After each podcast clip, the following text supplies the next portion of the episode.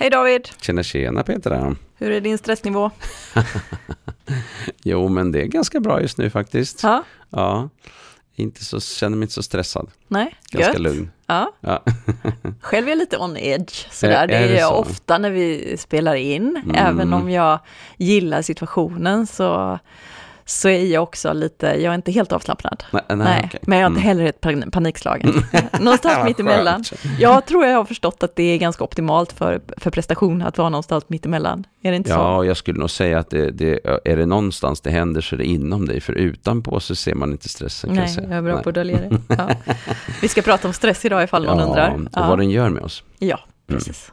Oss vuxna Ja, framförallt. Ja, men precis. Mm. Jag tänker att det där är intressant och vi kan ju ta det liksom i perspektiv sen till, till barn och ungdomar. Mm. Ehm, och, och, och jag tänker i grund och botten så, så handlar det ju om att ehm, situationer som är krävande, som kanske är över, överkrav, Mm. eh, och så har vi väldigt lite kontroll. Precis. Eh, och så hamnar vi i svårigheter att hantera det. Ja. Så, ehm, och ehm, alltså, vi kanske ska börja i den här änden att ehm, vi har ju liksom då det som man kallar det här autonoma nervsystemet Japp. som liksom kör sitt eget lilla race. Ja, det vi Och- inte riktigt kan kontrollera. Nej, precis. Det är liksom ett eget system som, som är uppdelat i två delar. Mm. Dels då det här så kallade sympatiska nervsystemet, alltså alarm, reaktion, Ja. alltså kampflykt, adrenalinet drar igång och andra så här stressämnen, noradrenalin, kortisol ökar, hjärtfrekvensen, andning, blodtryck, puls. Så. Och Mm. då har man inte tid att hålla på med magen, så att matsmältningsapparaten den går liksom ner i viloläge. Och att vi svettas har att göra med, med, då med det här med att vi måste kyla ner kroppen för att inte, ja det behövs helt enkelt. Och vi blir heller inte lika känsliga för smärta. Nej. Eh, och sen har vi då det här, m- motsatta systemet, då, det parasympatiska nervsystemet där hjärtfrekvensen minskar och blodtrycket sjunker och det kommer sådana här må bra hormon som Mm. Rest oxytocin. and digest-systemet kallas det ofta va? Just det, Mm. precis. Och, ehm, eh, och då har vi tid för magen igen. Mm. Och, och, ja, menar, allt det här går ner, liksom hjärtfrekvens och allt det här andra. Liksom, det, de, och de här liksom är som en, rör, en liksom vågskål lite fram och tillbaka. Mm. Och eh, det här har ju varit helt nödvändigt för, eh, ja, men för att klara av livet på savannen kan man väl säga. Mm. Eh, kommer något läskigt djur så måste vi fly för vårt liv eller, eller fightas för vårt liv. Eller så har vi den här freeze-responsen också. Så att, Mm. ja, eh, och eh, eh, vi ser att det här är ganska tidiga system i hjärnan också. De ligger långt ner, de är eh, färdigutvecklade kan man säga i ganska stor utsträckning när vi föds. Eh, eh, så. så att det här larmsystemet är väldigt liksom, aktivt och igång redan tidigt. Mm. För att det hjälper så. oss att hålla oss vid liv. Ja, men det gör ju det och det Ja. är ju helt, det är en överlevnadsinstinkt. Men det aktiveras kanske också lite väl ofta i vår moderna tid för allt möjligt annat som inte har varit eh, prata i podd till exempel då. Mm, precis. Eller Hinna med stå- bussen. Ja, just det. Ja. Stå framför folk eller, Mm. eller ehm, prestera någonting eh, på Utvecklingssamtal jobbet. med eller- barnen. Ja, men precis. Ja. Det kan Nej vara men allt alltså möjligt. vardagen nu för tiden är ju Vardagen. för många Mm. fylld av situationer som aktiverar vårt stresssystem. Ja, och det finns ju massa forskning idag. Till exempel så har man ju sett att eh, kortisolnivåerna går ner ofta för män när de kommer hem medan den går upp för kvinnorna. Ja. Undrar varför. Mm. Ehm, eh, Jag så- tror jag vet. Så att, ehm, ja, nej men eh, det är liksom ett system. Och det tänker jag är, och, och, och sen har vi också det här begreppet ehm, positiv stress och negativ stress. Ja. För det är en del som undrar, vad är det du pratar om för stress nu? Så Mm. Men den här positiva stressen, det är liksom när man får det här dopamin, adrenalinpåslaget som gör att man faktiskt kan prestera. Ja, Eh, och att liksom kanske också prestera på topp och, och så. precis. Det är liksom Ehm, en så att man- aktiverande respons. Ja, så att man Ja. liksom klarar av sådana här äh, situationer som på olika sätt är utmanande och så. Mm. Och sen så har vi den här negativa stressen. Det är liksom då, ja men när det blir för mycket stress under för lång tid till exempel, Ja. så, så ger det negativa effekter. Ingen Ehm, återhämtning, eller för Nej, lite återhämtning. Och, och återhämtningsfrågan är ju helt central här. Mm. Ja. Och eh, ibland så brukar man beskriva stress med en upp och nervänd U-kurva. Mm. Så att vi tänker oss ett upp och nervänt U. Och ehm, eh, i början där då så är det låg stressnivå eh, och då blir det också låg prestation. Ja. Och sen så stiger stressen till någon slags optimalt läge och det gäller aktiveringen eller vad vi nu ska kalla det. Ehm, eh, där man får en god prestation och sen så när stressen ökar ännu mer då blir det liksom för mycket stress och då blir det låg prestation igen. Och um, personer som har gått i väggen, så att säga, de, det som har hänt för dem det är att den där U-kurvan har så att säga rört sig, man kan säga då vänsterut, mm. kan man säga om man tänker sig en U-kurva i bild, eh, där låg prestation och eh, låg stressnivå ligger till vänster och hög till och, och det som tidigare gav god prestation mm. ger plötsligt eh, för höga, ja. hö, hög stressnivå och eh, låg prestation. Mm. Jag har eh, ställt frågan ibland när jag har föreläst. Eh, så har jag bett vuxna personer som arbetar att tänka på en situation under senaste året kanske eller senaste månaden eller någonting. När man blivit väldigt arg, stressad eller irriterad. Och inte då bara på jobbet utan, utan det kan vara hemma eller någon annanstans. Och sådär. Mm. Och så har jag ställt frågan, vad hände liksom i kroppen? Mm. Och sen, vad gjorde du för någonting? Mm. Det vill säga känsla och handling. Ja. Eh, man skulle kunna föra in tanke också, men nu gjorde jag inte det. Men eh, jag kan ta upp några saker ja, som berätta. har kommit, för att jag tycker att det är lite intressant. Känslan är ju den som många känner igen, alltså spänd i kroppen, darrig hjärtklappning och, och sådär. Mm. Sur huvudvärk, ledsen, så, tunnelseende, mm. ljud och ljuskänslig, illamående, kanske ja, ilska, raseri, svårt att andas, svettig, liksom tappa tålamodet. Mm. Eh, adrenalin och puls och allt det där som vi har varit inne på. Biter ihop, liksom besviken, ångerfull. Alltså det kom upp sådana mm. där typer av upplevelser mm. också. Klaustrofobisk känsla mm. kom upp någon gång också. Eh, men det är mycket som händer i kroppen. Eh, alltså både sensationer men också eh, känslomässiga upplevelser kanske. Eh, och sen har jag då ställt den här frågan om handlingar. Och mm. den är ju väldigt rolig. För mm. att vad det är en imponerande folk? lista du har fått gissar jag. Ja, men den är ju spännande. Alltså dels är det så här lite ja, man pratar fortare, yviga rörelser, men också sånt som kastar saker. Ja. Eh, springer iväg, springer ut, knuffar undan, mm. höjer rösten, svär, säger saker man ångrar, kränker någon. Eh, hotar, stänger ner, väntar ut, bröstar upp sig. Mm. Blir fysisk, gråter, försöker behålla lugnet, vänder ryggen till, ignorerar, slår i bordet, irrar runt. Snabba rörelser, aggressiva handlingar eh, blir tyst, mm. avleder.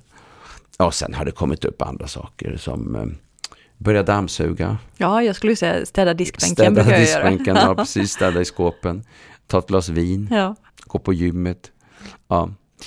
Eh, det som jag vill tydliggöra här, det är liksom den här sammankopplingen mellan den upplevelse man har in i kroppen och en handling sen. Och det här blir lite intressant för vi har ju fokusen då på barn och ungdomar främst. Eh, och då tänker jag så här, här har vi vuxna välfungerande personer som slår näven i bordet och kränker andra och mm, irrar runt, irrar ja. runt och dricker vin och, och, och städar frenetiskt. Nej, eh, och eh, det är liksom människor som är vuxna som är välfungerande. Och de blir inte alltid sådär vansinnigt välfungerande. Eller visst, Nej. man kan ju säga att det är välfungerande många saker. Det är ju smart att, städa liksom. Det, mm. det, det, är liksom kanalisera eller gå på gymmet. Eller liksom, men det finns ju också vissa saker som folk verkligen ångrar. Och så tänker jag på barnen då. Ja. Eh, för vi har ju, barn hamnar ju också i stress över liksom att det är för svårt och, och så. Eh, och, och deras då handlingar. Mm. Eh, så. Och, och, ja, får du några bilder upp i huvudet eh, liksom när det gäller barn och stress kontra vuxna och stress? Alltså jag tänker ju på att vi ställer, eh, min spontana tanke är att vi ställer otroligt mycket högre krav på barnen än vad vi ställer på oss själva. När det gäller att hantera stressen, för ungar har ju ungefär samma strategi som vi faktiskt. Mm. De irrar runt, de kastar saker omkring sig, de blir arga, skriker och gapar. Eh, och då tycker vi att de ska Säg skärpa sig och hantera, ja, hantera det bättre. Mm. Eh, det blir väldigt tydligt när du berättar det på det här sättet. ja, det är ja. lite kul på det sättet. Men eh, ja, det blir lite illustrativt liksom. Men, men också att få oss att tänka liksom att oj, oj, oj, men hur gör jag om jag blir riktigt, riktigt mm. stressad? Och kan det faktiskt vara så att det här barnet som nu far ut med ett beteende som jag ser inombords har en massa upplevelser yeah. inne i sin egen kropp som, som, eh, som jag skulle behöva få syn på egentligen. Mm. Eh, om jag är riktigt nyfiken mm. och vill, mm. så att säga. Eh, hitta till det för att förstå ja. bättre. Ja, och då hjälper det ju inte att tänka att han borde inte vara stressad i den här situationen. Nej. Som vuxna ofta gör, men jag hade ju det. sagt till och det fanns väl ingen anledning och och så vidare. Mm -hmm. Men det är ju bara att gilla läget. Ja. Det här barnet funkar inte som du. Nej. Nej. Och om han är stressad så är han stressad. Du kan inte liksom förhandla bort den stressen, utan Nej. du behöver förhålla dig till den. Och sen tycker jag det är lite intressant för att eh, vi kan, ju, vi kan ju aldrig säga liksom skärp dig. Alltså det är Nej, vi kan ju säga det, men det är ja, helt värdelöst. Verkligen. Kan, absolut, ja. vi kan säga det. Men, eh, och då tänker jag det här med att tänka till på situationer man själv har varit med om. Mm. Kan vara ett sätt som kan vara ganska intressant egentligen mm. för att också få fatt i eh, hur gör jag själv då? Ja. Eh, just för det här med att eh, få lite perspektiv på mm. Eh, hur svårt det faktiskt är att också bryta Eh, för att det är också mycket tankar som kan finnas i huvudet mm. under den här tiden. Jag vill inte visa mig svag eller jag måste stå upp för mig själv eller mm. nu känner jag mig kränkt för att någon sa någonting till mig eller alltså det finns jag måste visa mig från min bästa sida. Mm. Alltså det finns jättemycket saker som kan liksom tankar som finns med som är kopplade till behov som vi har pratat ja. om i, i förra avsnittet pratar vi mycket om behov. Så att, eh, ja, jag tänker det är också intressant. Mm. Mm. Som att det kan öka ödmjukheten och empatin mm. för barn att reflektera över sina egna eh, metoder för att hantera stress. Ja. Eller egna mm. stressresponser. Ja. ja. Och, och, jag tänker också att eh, det är spännande i det här sammanhanget att tänka kring eh, det här KASAM-begreppet. Ja. Känsla av sammanhang som ja. Aron Antonovsky ju myntade. Ehm, där han beskriver att saker och ting måste vara begripliga, hanterbara och meningsfulla. Ja. Och då tänker jag så här att eh, eh, begripligt är det liksom då när vi liksom förstår eh, ja, vad som ska hända och saker och ting är strukturerade och tydliga så, så, så blir det begripligt. Och det, saker och ting behöver vara begripliga och man kan ju bli stressad om saker och ting inte är begripliga. Nej, om min chef bara säger till mig, gör det här, ja. men jag överhuvudtaget inte förstår på vilket sätt varför, eller varför. Eller, nej. Då, blir det Då ökar ju min stress och min frustration ja. jättemycket. Och stress Precis. och frustration ligger ganska nära varandra. Ja. Det gör ju det verkligen. Ja. För då hamnar vi också i att vi inte känner att det är hanterbart. Mm. Jag fixar inte den här situationen, Nej. den är för svår helt enkelt. Precis. För att jag kan inte möta de krav som ställs på, på mig. Liksom. Eh, och då känns det ju faktiskt inte heller meningsfullt. Eh, så, att, eh, så att det räcker egentligen med att, att eh, när, det, när det inte är begripligt och hanterbart, då känns det inte heller meningsfullt. Nej. Men ibland så kan det ju vara både begripligt och hanterbart, men ändå kännas meningslöst. Ja, alltså, exakt. Så att, eh, men de här tre begreppen tycker jag är intressant i det här sammanhanget. Mm. Alltså, eh, hur uppfattar vi situationen mm. eh, utifrån de här begreppen begripligt, hanterbarhet och meningsfullhet? Ja. Och, jag tycker att de blir väldigt betydelsefulla. För det här, det Antonovsky tittade på var ju det här med hälsa, eller vad är det som får oss att må bra? Mm. Um, och när vi då inte har de här, när inte det här är uppfyllt, när det inte är begripligt, hanterbart och meningsfullt, då, då är det lättare att hamna i ohälsa. Men, och det betyder ja. också att det är lättare att hamna i stress, att vi blir stressade Exakt. över situationen. Och han visade väl också, om jag inte minns fel, att en person som är sjuk, har en fysisk sjukdom i alla fall, mm. kan uppleva eh, välmående ändå, givet att de här tre kriterierna är uppfyllda. Trots sin sjukdom? Liksom. Ja, precis. Mm. Mm. Mm.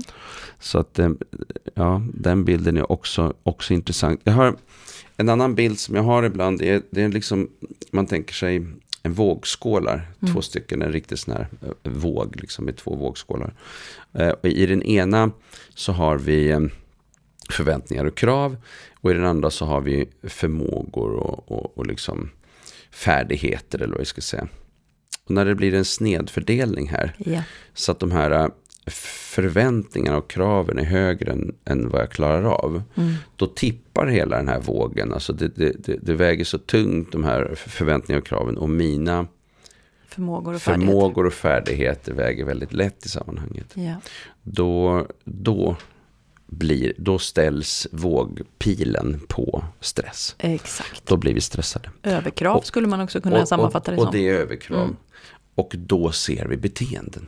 Ja. Och de beteenden vi ser då, det är ju väldigt ofta beteenden som, eh, som eh, vi upplever, omgivningen ofta upplever som negativ. Ja. Men, och särskilt när det gäller barn som inte har särskilt bra strategier. Mm. För att de positiva Eh, alltså positiva utfallet av det skulle kunna vara att man ber om hjälp eller säger att det är svårt eller någonting annat. Men, men vanligare är ju att vi ser att någon springer iväg eller spelar pajas eller mm. när det gäller barn i alla fall. Mm. Hoppar omkring sig, fylla ord, vägrar eller ja. vad det är för någonting. Exakt. Eh, så att det gäller att den här vågskålen är rätt. Ja. Eh, vilket ju betyder att vi måste tillbaka till att fundera på om det är vi vuxna som skapar de här överkraven. Mm. Eller hur vi kan hjälpa barnet att inte hamna i överkravssituationer. Mm, eh, och då funderar jag bara lite på, kan det vara så att en del av de här barnen som eh, inte går i skolan, eh, som vi ser en ökad grupp i vårt samhälle, har levt med för höga krav för länge mm. och faktiskt har hamnat i samma situation som en del personer vuxna personer som har arbetsrelaterad, stressrelaterad Utmattning, ja. ut, utmattningar. Precis. precis. Eh, och att det kanske är samma fenomen som, som mm. händer inom dem. Mm. Nämligen eh, att det får konsekvenser för hur liksom hjärnan processar, alltså för, mm. för hur systemet processar eh, ja, omgivningen och allt, ja, allt, allt möjligt. Och, jag var på en rätt nedslående konferens för ett antal år sedan som handlade om eh, eh, stress och hälsa och eh, där det var väldigt tydligt att egentligen så finns det inte någonting annat än tid mm. som hjälper vid utmattningsdepression eller den typen av utmattningssymptom. Alla försök som har gjorts ger inte, åtminstone inte vetenskapligt tillräckligt mycket stöd för att det är just den här modellen som man ska jobba med. Vi vet att återhämtning och allt möjligt är bra, men, men det går inte att få riktigt tydliga data på alla de här Nej. olika insatserna med KBT eller trädgårdsarbete eller eh, åka till sydligare breddgrader eller vad det nu handlar om för någonting. Och då funderar jag på en del av de här barnen som kanske också har höga stresssymptom, att det kanske också är väldigt mycket handlar om tid. Mm. Så det var en sak som jag tänkte på också till stress. Sen så eh, en annan eh, sak som jag tänkte när det gäller stress, för vi vet ju att långvarig stress är väldigt allvarligt. Mm.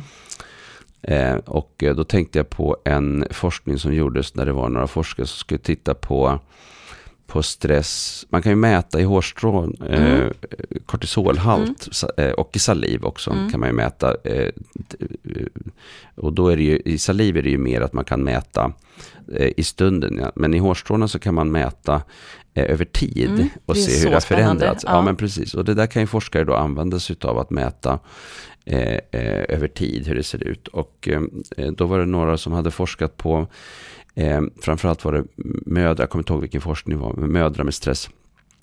Eh, och eh, de hade då lämnat in den här datan för de ville se hur stress påverkar. Och det handlade om att eh, jobba med strategier ehm, eh, för föräldrar som har barn med autism.